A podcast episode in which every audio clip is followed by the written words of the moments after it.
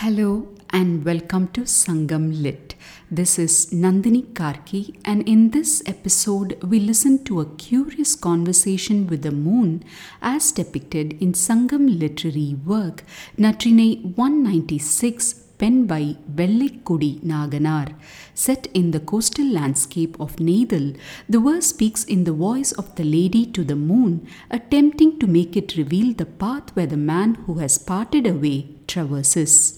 பளிங்கு செறிந்தன்ன பல்கதிர் இடை இடை பால் முகந்தன்ன பசுவென் நிலவின் மால்பு இடர் அறியா நிறையுறு மதியம் சால்பும் செம்மையும் உடையை ஆதலின் நிற்கரந்து உறையும் உலகம் இன்மையின் எற்கரந்து உறைவோர் உள்வழி காட்டாய் நற்கவின் இழந்த என் தோல் போல சாய் சிறுகுபு சிறுகுபு செறி அரிகரி பொய்த்தலின் ஆகுமோ அதுவே?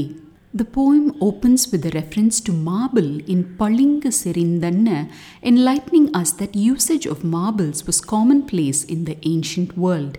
In rhythmic sequence appears Pal Muhandanna, meaning as if milk has been collected and poured.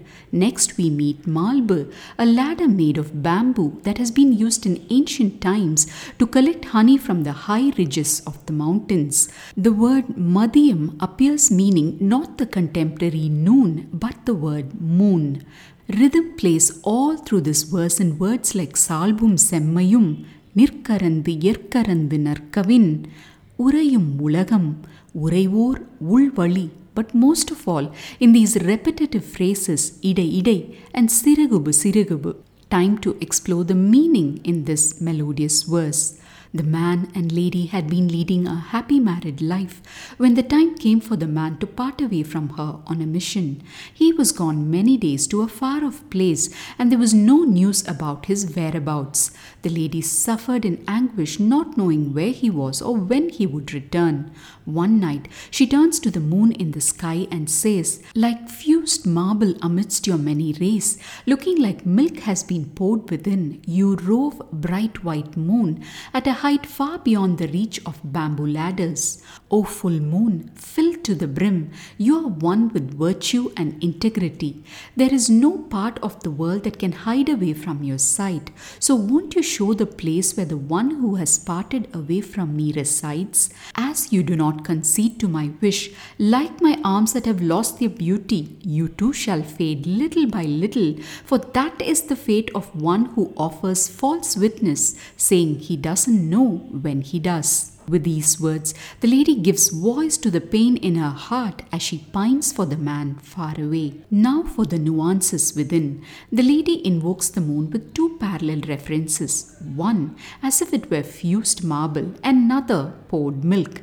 Stepping back from the poem, I imagine that the poets reciting these verses before wealthy patrons were probably standing on marble as they spoke. In the poem, the lady compliments the moon on its radiant appearance and also indicates that the moon resides at a height that knew not any disturbance from the ladders of man. Continuing from that lofty description, she places the moon high up there in virtue too.